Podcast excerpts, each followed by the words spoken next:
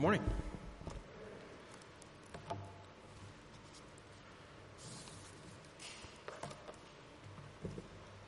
My name's Chris. I'm on staff here with the church. And this morning I've been asked to stand before you and alongside you as God engages us with His very word. We'll do things a little bit differently today. As you'll notice, we didn't have an Old Testament reading. We'll get there. Um, we'll, do, we'll do that in just a bit. Uh, but let's get familiar with our text before we do that. We'll be in 2 Kings chapter 5.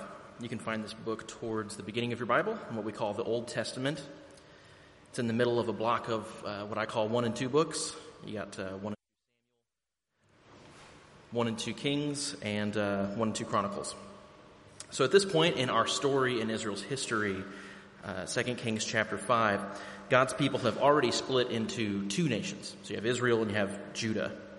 The people of God have been disobeying him over the years, specifically by worshiping other gods, idols, and it's caused them to split into two. So during that time, there was a lot of idol worship, and, and people t- tended to worship whatever God could, could get for them, whatever they wanted. So when people had stopped serving God, they eventually just began to look out for their own interests or look out for themselves. They became self serving. And we have that problem today, too, don't we? We can all be self serving at times. Ultimately, we tend to look out for our own interests. Maybe you've become that way because you feel God has forgotten you in this moment, or that He doesn't have your best interest at heart. Or maybe you've come to think that He hasn't helped you out very much lately, and so you have to look out for yourself. Maybe you even think that God doesn't know what He's doing. I mean, what's this letting bad things happen to good people and good things happen to bad people? Maybe you think someone else could do a better job. Either way, maybe you or someone that you know has thought, why should I serve God? Our text today prompts us to ask that very same question. Um, as we read, I believe that God has something special for us that will enlighten our hearts to know where our loyalties lie. We'll find an answer to the question, why should I serve God? Let's begin reading uh, chapter 5 of 2 Kings, and we'll read the first 15 verses here. Now, Naaman was the commander of the army of the king of Syria. He was a great man with his master and, in high favor because by him the Lord had given victory to Syria. He was a mighty man of valor, but he was a leper. Now, the Syrians, on one of their raids, had carried off a little girl from the land of Israel, and she worked in the service of Naaman's wife. She said to her mistress, Would that my Lord were with the prophet who is in Samaria. He would cure him of his leprosy. And so Naaman went in and told his Lord, Thus and so spoke the girl from the land of Israel. And the king of Syria said, Go now, and I will send a letter to the king of Israel. And so he went, taking with him ten talents of silver, six thousand shekels of gold, and ten changes of clothing. And he brought the letter to the king of Israel, which read, When this letter reaches you, know that I have sent to you Naaman, my servant that you may cure him of his leprosy. And when the king of Israel read the letter, he tore his clothes and said, Am I God to kill and to make alive that this man sends word to me to cure a man of his leprosy? Only consider and see how he is seeking a quarrel with me. But when Elisha, the man of God, heard that the king of Israel had torn his clothes, he sent to the king, saying, Why have you torn your clothes?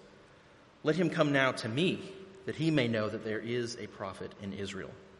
And so Naaman came with his horses and his chariots, and he stood at the door of Elisha's house. And Elisha sent a messenger to him, saying, Go and wash in the Jordan seven times, and your flesh shall be restored, and you shall be clean. But Naaman was angry and went away, saying, Behold, I thought that he would surely come out to me and, and stand and call upon the name of his God and wave his hand over the place and cure the leper. Are not Abana and Pharpar, the rivers of Damascus, better than all the waters of Israel? Could I not wash in them and be clean? And so he turned and went away in a rage. But his servants came near and said to him, My father, it is a great word the prophet has spoken to you. Will you not do it? Has he actually said to you, Wash and be clean? And so he went down and dipped himself seven times in the Jordan, according to the word of the man of God. And his flesh was restored, like the flesh of a little child, and he was clean. Then he returned to the man of God, he and all his company, and he came and stood before him, and he said, Behold, I know that there is no God in all the earth but in Israel. Amen. This is the word of the Lord. Let's pray.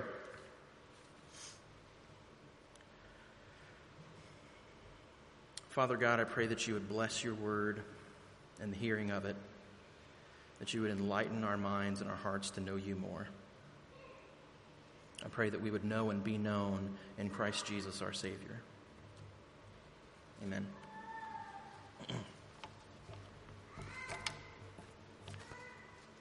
Well, if you're anything like me, uh, you've been spending a lot of time lately looking at screens. We've all had to become familiar with uh, Zoom or other apps to have meetings with people. And uh, some people have spent even more time watching uh, television or streaming things as well because they've had to be isolated due to COVID. And I'm sure you've all experienced it just as I have with everyone using the internet. Sometimes it freezes or skips or fails in some way. My wife and I actually kind of enjoy this sometimes when we're in a meeting with you know friends or family because you can see really silly faces sometimes when the when the screen freezes. Great opportunity to take a screenshot. Either way, whether you're in the middle of a meeting or at the climax of an episode, you miss something important. You miss the headline. So if you're watching something, you, you always have the opportunity to, to just rewind and see what you missed.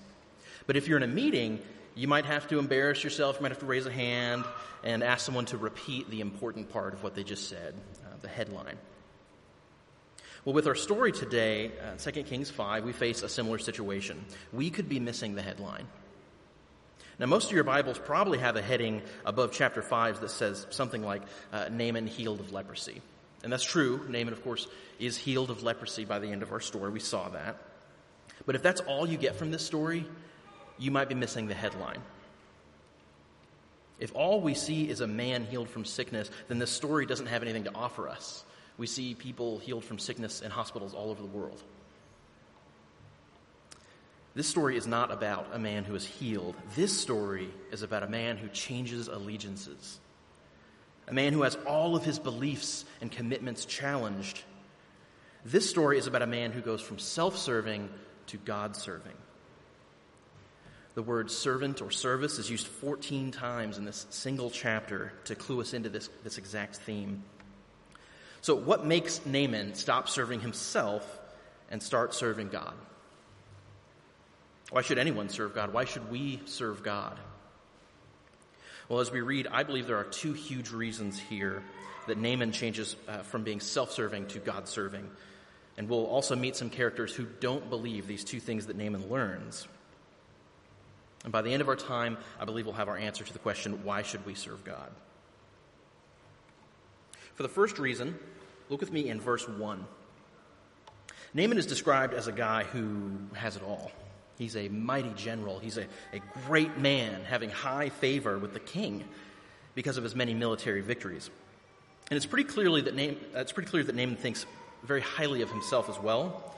Uh, verses 5 and 9 say he has servants and servants and servants, tons of gold and silver, expensive clothing. He's got chariots and horses. He's got it all. And he expects others to bend over backwards in order to serve him. So Naaman takes great care to present himself as successful and put together, especially when he appears to the king of Israel. And he's worked very hard to attain these things, but what we get insider knowledge of that Naaman doesn't know, we read that everything that he has was given to him by the Lord. Verse 1 tells us that it's God who made Naaman successful. As a matter of fact, God is no small actor in this story. Where else do we see God in action? Well, it's, it's no coincidence that uh, the servant girl uh, of Naaman's family is is a servant girl from Israel. And she's just not any little servant girl. She is a girl who has seen and believes the power of God in the prophets. She says she just wishes that Naaman were able to go to the prophet of the Lord in Samaria because he would be surely healed. Now, that's, that's actually pretty impressive because remember, this is a time of idolatry in Israel, and everyone's going their own way, serving their own gods. But this little girl is serving the Lord. Here we see again, God is at work. God is in control of this story. A third place that we see God at work is in how Naaman is healed. Now, the little girl had said uh, to go to the prophet in Samaria that, that he could surely heal him, and Elisha is known for some really good miracles. This is the guy who miraculously healed a woman so that she could conceive and give birth to a son after being barren for many years. And if that wasn't enough, that same son later dies and Elisha comes back and raises him from the dead again. So he's no slouch when it comes to, to the miraculous. But in this story, Elisha barely lifts a finger. Did you notice that? He won't even come out of his tent to see Naaman he sends his servant instead in verse 10. And when Naaman finally goes to wash in the Jordan and be healed of his leprosy, like Elisha tells him, Elisha is nowhere to be found. In fact, Naaman even says as much when he wonders. He says, Shouldn't he have come out to me and, and, and called on the name of his God and, and waved his hand over the area to, to, to cure the leprosy? Naaman is, is a bit confused here. This isn't how the prophets back home do things. But the prophets back home couldn't heal him either. So the reason that Elisha takes a back seat here is precisely to show us that God is the one who is doing the healing. Elisha even refuses to take credit in verse 16. The message is clear that God is in control. God is the one who brought this about himself.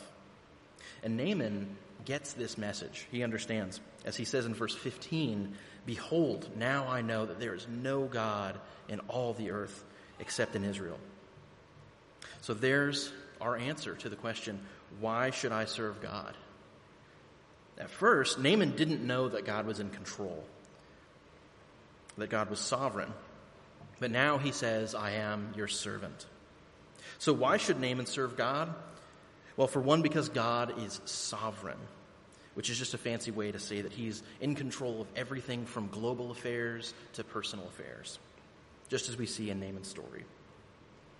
Now, for some of you, the topic of, of God being in control is concerning, uh, maybe even a little bit scary. For others of you, it's, it's just kind of confusing how God can be control of everything and, and yet we can freely live our lives still. Now, of course, we won't be able to talk about all of those things in, in this story today because the text just doesn't really lead us there. What the text does is assume God's control, which is what we'll have to do in order to get the message that it's trying to convey to us. And so I invite you to take God at His word here this morning to assess this story at face value on its own terms. And if you can do that, I believe that you'll find the treasure intended for you in these words. And let me invite you, if you have any questions about God's sovereignty, how He can be in control of all things, feel free to send me an email or, or talk to me afterwards, and maybe together we can learn how God is in control. This makes me think of a story. Um, you may have seen a video floating around of um, a professional basketball player getting into a disguise and playing against regular folks at a local court. That's kind of meant to be a prank. Sometimes they'll dress up like an old man, or, or maybe they'll try to look like a, like a computer tech guy. Uh, but the goal is to fool people uh, into believing that this person isn't a professional. And so the pro usually picks like the best guy at the regular court, uh, basically in order to, to take him down a peg. Now, when they play, it's funny at first because you, as the viewer, know that this famous basketball player in disguise is going up against a regular guy and they let the regular guy think that he's winning for a while. They'll let him charge past or, or maybe shoot over the top of him and act like he's trying to block. Well, not long into the game, the pro eventually starts getting serious and it gets even funnier then. The regular guy starts to see just uh, how, how overpowered he is and outclassed by this professional. Um, and after a while, once the regular guy gets frustrated a little bit, usually, the pro will reveal that, of course, he was a pro the whole time And all of a sudden, the regular guy realizes that he never stood a chance. Usually, the regular guy is good spirited about this. He'll just, you know, throw up his arms and give up. Or, or sometimes, once they realize, they'll maybe do like a fake bow to, to acknowledge that they, they, of course, didn't have control over the game the whole time, and the pro did. Well, this is sort of like the situation that we have with Naaman. You see, this story has Naaman thinking that he's big and important, calling him mighty and rich, and he can command anyone to do anything for him. We see this particularly when Naaman goes to the king of Israel. Now remember, didn't the little girl tell him to go to the prophet in Samaria? In fact, if you look at a map of Israel, the, the king is on the opposite side of the country from the prophet in Samaria. So why would he go there? Why would he go to the king? Well, you see, Naaman didn't know who was in charge. You see, in Naaman's country, the prophets work for the king. It was their job to perform a ritual or say a prayer or do some kind of sacrifice in order to convince the gods to help uh, the king. That was their job. And if they didn't do their job, they could maybe even be put to death for it. So, when Naaman is told to go to the prophet, he goes to the king because he thinks the king will make sure the prophet gives him a good miracle, maybe even under the threat of death. But you see, that's not how the prophets of God in Israel work. Even the king says this. He rips his clothes in frustration and he says, Am I God that I can heal people? The king of Israel knows that he's not the boss of Israel, but that God is in control. And so, over the course of this story, Naaman learns that he's not the boss and that God is in control the whole time. Just like the pro basketball player was always in control of the game. It just took the regular guy a while to, to recognize that. But once he does, he submits. Now, of course, the difference in power between God and Naaman is far greater than the difference in ability between a, a pro basketball player and a, and a regular guy. Nevertheless, Naaman does the same thing. He sees the Lord's sovereignty, his control over all things, and he says, I am the servant of the God of Israel now. There is no other. Now, there's a ton of situations in our lives that make us realize that we're not in charge. Especially in the last year during a global pandemic, uh, we might be more ready to realize that there's just some things in the world that we don't have control over. And if, if you're feeling overwhelmed or helpless at your lack of control in your own life, let me just encourage you that there is somebody at the steering wheel of your life, even if it's not you. There is someone who has power and control. And this text shows us that God does not just let events play out, but is actively tending this whole world that we live in. Maybe you struggle with a lack of control differently than that. Maybe, maybe when you think of God's complete control over everything, you just throw your hands up and you just give up, just like the regular guy did. Maybe you're more tempted to think that your actions don't matter in the end, so you should just do whatever you want. Well, this story helps us here too, actually. Remember the little servant girl? She's the one who actually told Naaman about the prophet who could heal him. She's the whole reason he sets out on this story, this little imprisoned servant girl. God is fully capable of speaking directly to Naaman if he wished. He could have sent an angel in blinding light throwing fireballs if he wished, but instead he uses the little servant girl who has no power in this story. This little girl had every right to be self serving in this moment. Uh, Naaman was her captor. She could have just let him rot, literally, in his leprosy. But instead, she chooses to serve him because she knows that God has the power to heal him. Now, if God can use a little servant girl to accomplish his purposes, he can surely use you as a servant as well. And we know that he does. As the people of God in, in modern times, we must serve God just like the little servant girl did by sharing with others who he is, that he has the power to save, so that they can come and receive good gifts, just like Naaman did. So now we see one reason why Naaman went from self serving to God serving. Naaman learns that he's not in control, even of his own life, but that God is sovereign. God is in control of everything. And so, why should he serve God? Well, for one reason, Naaman chooses to serve God because God is sovereign. But this is only one reason why Naaman goes from self serving to God serving. There's one more important reason, and we'll have to read the rest of the story to see how it ends. Let's start in uh, verse 15.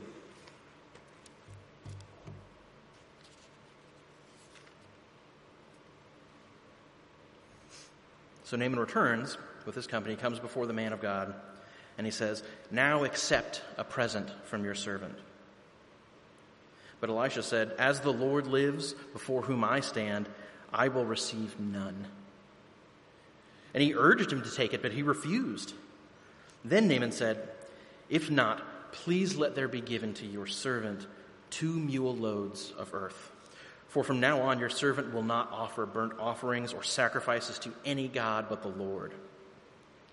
But in this matter, may the Lord pardon your servant. When my master goes into the house of Rimmon to worship there, leaning on my arm, and I bow myself in the house of Rimmon, when I bow myself in the house of Rimmon, the Lord pardon your servant in this matter. Elisha said to him, Go in peace. But when Naaman had gone from him a short distance, Gehazi, a servant of Elisha, the man of God, said, See, my master has spared this Naaman the Syrian in not accepting from his hand what he brought. As the Lord lives, I will run after him and get something from him. So Gehazi followed Naaman. And when Naaman saw someone running after him, he got down from the chariot to meet him and said, Is all well? And he said, All is well my master has sent me to say, There have just now come to me from the hill country of Ephraim two young men of the sons of the prophets. Please give them a, a talent of silver and, and two changes of clothing.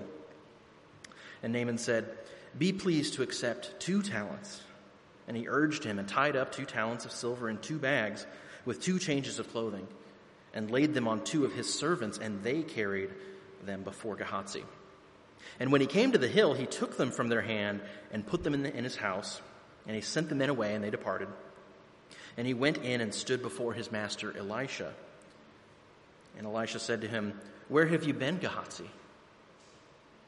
And he said, Your servant went nowhere. But Elisha said to him, Did not my heart go when the man turned from his chariot to meet you? Was it a time to accept money and garments, olive orchards and vineyards, sheep and oxen, male servants and female servants? Therefore, the leprosy of Naaman shall cling to you and to your descendants forever. And so he went out from his presence, a leper like snow. This too is the word of the Lord. Look with me, uh, beginning in verse 15. After Naaman is healed by washing in the Jordan seven times, he goes back to Elisha and he thanks him, right? That's a normal thing to do. That's what I would do. That's what you would do. But is that all he does? Naaman remembers all this wealth that he brought with him the gold, the silver, the expensive clothing. And, and he naturally wants to give it to Elisha the prophet. And remember, Naaman is, is still kind of getting used to how prophets work in Israel. In Naaman's country, if you wanted a prophet to do a ritual for you, the prophet expected payment. Sort of like Billy Crystal and the, and the Princess Bride. You want a good miracle, you got to pay for it. Well, what does Elisha do? He says, I swear by God, I will not accept any payment. Now, again, here, Naaman is confused.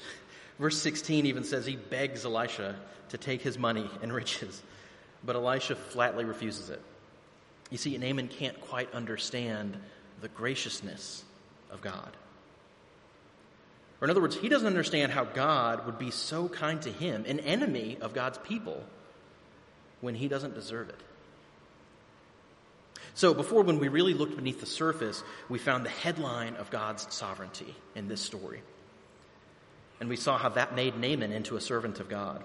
Do we see this, this other headline of God's graciousness throughout the story as well? Well, I, think we do see it in two important places. First, with the king of Israel, and then with Gehazi at the end, Elisha's servant. Uh, when Naaman came to the king of Israel and asked to be healed, the king immediately rips his clothes, right? Which is kind of strange. But uh, in the Bible, that's, that's uh, just a way to depict extreme frustration or, or sadness. And at this point, the king of Israel is very frustrated because he's between a rock and a hard place. You see, he knows that if he doesn't get Naaman healed, then this great military general, Naaman, might set his expertise to work on him. But he also knows that if he tries to force a prophet of God to heal an enemy of Israel, it's not going to go well for him. Because remember, the king of Israel is not the boss of Israel, that, that'd be God. So you see, in verse 7, the king of Israel understood that God could heal Naaman. In other words, he knows that God is sovereign, he's in control. But he doesn't understand that God is gracious and willing to heal especially to heal an enemy of his people. Remember, the Syrians have been fighting with Israel. We see that in verse 2 when they take this little servant girl from the land of Israel, make her a slave. Now, uh, Jehoram is likely the king at this time uh, in Israel, and he's, he's not a very good king. He's not interested in serving the Lord, and the reason is because he only understands that God is sovereign. He doesn't understand that God is gracious and kind and loving. So this leads the king of Israel to look out for his own interests, to serve himself rather than God. If he was serving God, he would be welcoming in other sick people into his country to come and be healed by the only God who is powerful enough to do it. Where do we see this, this theme of graciousness elsewhere? We see it with, with Gehazi at the end of the story. This is Elisha's servant. In verse 20, Gehazi is so frustrated that God was gracious to Naaman by healing him and not accepting payment, that he runs after him in order to, quote, get something from him. So you see, Gehazi is being self serving instead of God serving here. Unlike the king of Israel, though, Gehazi understood that God was gracious. He just didn't like it. So he lies to Naaman and he steals from him, and then he lies to Elisha about lying and stealing from Naaman. However, the reason that Gehazi fails to serve God here is because he doesn't remember that God is sovereign. So he thinks he can take advantage of the grace that God is, is giving to, to Naaman. But in the end, the Lord knew what Gehazi did, because the Lord knows everything. That's why at the end of the story, Naaman's leprosy ends up clinging to Gehazi and all his servants forever. Gehazi was self serving and tried to take advantage of God rather than serving God. So in verse 26, Elisha says, It wasn't the time to accept gifts from Naaman, showing us that it was much more important in this story for Naaman to see God as merciful and gracious. That's what needed to happen. And Gehazi interfered. So where else do we see that, that kind of action? Someone like refusing to take payment for a job well done. Honestly, I had to search a little bit to find a, a good example for this, but um, you may or may not know this. George Washington, in the beginning of our nation, actually at first refused to take payment for his job as, as president. Uh, though he was offered a, a, great salary for his work in helping establish our nation, uh, he, he was more concerned with the message that this new country um, would send to Great, Bit- Great Britain and the rest of the world. However, eventually Congress convinced Washington that he needed to be paid for his work, otherwise, it would set a bad pattern for future presidents. So eventually he agreed and he took a salary. Uh, but in other words, Washington was more concerned with the message he would send if he were to receive payment. And that's a powerful gesture, isn't it? Imagine if, if, if you all were to go into your jobs uh, tomorrow morning and just say, you know what, I, I just believe in what we're doing here so much that I, I would rather not be paid for my work. The Apostle Paul sends the same kind of message in 1 Corinthians 9. He refuses payment that is owed to him for his hard work and caring for the Corinthians. And he does this because the message of God's grace for sinners is more important to him. Paul would hate for a little money to come between the people that he loves and the message of God's grace for them. We see this with God too in our story. Um, Elisha says, As the Lord lives, before whom I stand, I will not take payment. Now, it's interesting because there are other times where Elisha does, in fact, take payment from people for his work as a prophet. So, why does he refuse payment here? Well, in verse 26, he tells us it wasn't the time to accept payment. Or, in other words, it was more important to hear this message of God's grace. That's what Gehazi didn't understand. This is what makes Naaman a servant of God. In verse 17, after Elisha refuses twice, Naaman says, Well, please give to your servant two mule loads of earth, for your servant will not offer sacrifices to any other God but the Lord. So God's, God's gracious refusal through Elisha to accept payment convinces Naaman to serve only him. And he even asks for some Israeli dirt so that he can take it back to his homeland and worship the Lord with that. But it's even better than that. In verses 18 and 19, God is even so gracious as to forgive Naaman for having to fulfill his duties by going into the house of another God. The radical grace of God towards Naaman has turned him into a servant of God. Have you noticed that, that Naaman started out kind of high and mighty, thinking a lot of himself, but, but at this point in our story, he uses the word servant of himself five times in three verses. That's incredible. That's a change of perspective. That's a change of commitments. So, why should Naaman serve God? Naaman serves God because God is gracious. And so we've seen that if we, we don't read Naaman's story carefully, we might miss the headline, the headline of, of God's grace in his life. Is there a chance that that might be true of each one of us as well? Do you think there might be times in your own life where you've missed the headline of, of God's grace? Maybe, maybe you've even recognized God's grace in your life at some point, but that was a long time ago. Maybe you've forgotten how much it meant to you at that point. Maybe, maybe you're like the king of Israel. You're one of God's people, and you understand that God is sovereign. You get the intellectual categories, but you've forgotten that God is gracious. Maybe, maybe for you, God has become this, this all powerful bully. Someone you always have to watch out for and appease to stay in good standing. I want you to listen to me today. God does not need your appeasement. You might need to remember that God is gracious, He's kind, He's loving, He cares for you. He even loves an enemy of His people in this story enough to heal him from his misery. And get this God doesn't ask for anything in return. How much more does God love you? One of His people, His precious possession. Maybe that's not you. Maybe you have a problem with God's grace, like Gehazi did. Maybe the idea that God could be gracious to people that don't deserve it makes you angry or resentful. Why should they get good things? They don't work as hard as I do. They have enough already. They aren't even Christians. If that's you, let me just tell you first that you're right. There are definitely people in this world who receive God's grace all the time and they don't deserve it. I'm one of those people who's received God's grace when I didn't deserve it. And the reason is that, that no one deserves God's grace. If they deserved it, it wouldn't be grace anymore, would it?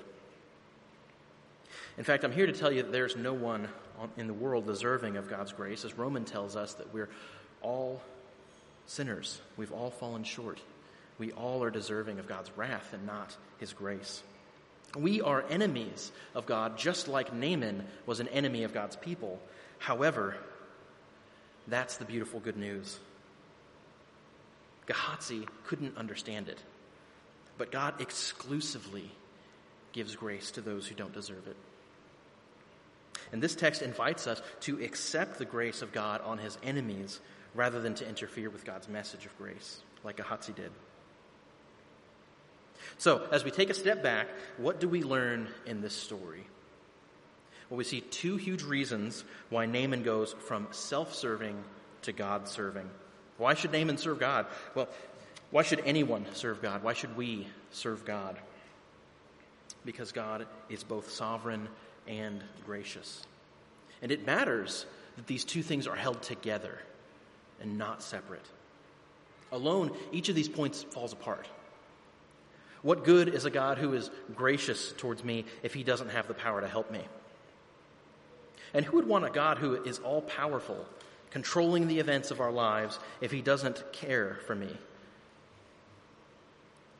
But together, these two beautiful truths paint a picture for us of a God who loves us and desires to be gracious to us and wants nothing in return. That's a God that I could serve. That's a God that we can serve. And friends, the word tells us here that that's the God that we have. Aren't you glad about that? so the only appropriate response is to serve him. This is what Naaman does. He decides to serve God because God is sovereign and gracious. The king of Israel's response shows that he understood God as sovereign and therefore able to heal, but he couldn't believe that God is gracious and willing to do so. And Elisha's servant Gehazi made the opposite error. He knew that God was gracious to Naaman, but in taking advantage of that grace, he forgot that God was sovereign. But Naaman shows us the right response to God's sovereignty and grace, which is to serve him. As we draw to, to a close, what does serving God look like for us today? We can't really take mule loads of, of Israeli dirt and bring it back here and serve God that way, can we? However, we can serve Christ. We can serve Jesus. Many, many years after Naaman, Jesus tells us that all authority in heaven and on earth has been given to him by the Father. And so we know that as God is in control in the story of Naaman, Jesus is in control of our story. Jesus is sovereign. Jesus is in control.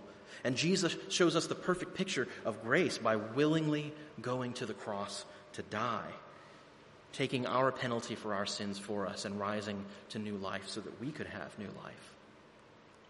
John 1 tells us that from Jesus' fullness we have received grace upon grace, or grace overflowing. Just as the king of Israel says that God can give life, Jesus has come to give life and life more abundantly. And just as Naaman couldn't pay back God for the grace that he received, we can't pay back Jesus. The, the grace that he offers is free. Because Jesus has shown his power and grace to a former enemy of God like me, I too have become his servant. And I pray that as you consider God's power and grace in your own lives, that you too would become a servant of God. Amen. Let's pray. Father God, thank you for your words in this story. Thank you for the treasure that you've left here for us to understand more of who you are. Enable us by the Holy Spirit to pursue you, to serve you, to recall who we are in you. Bless your word. In Jesus' name, amen.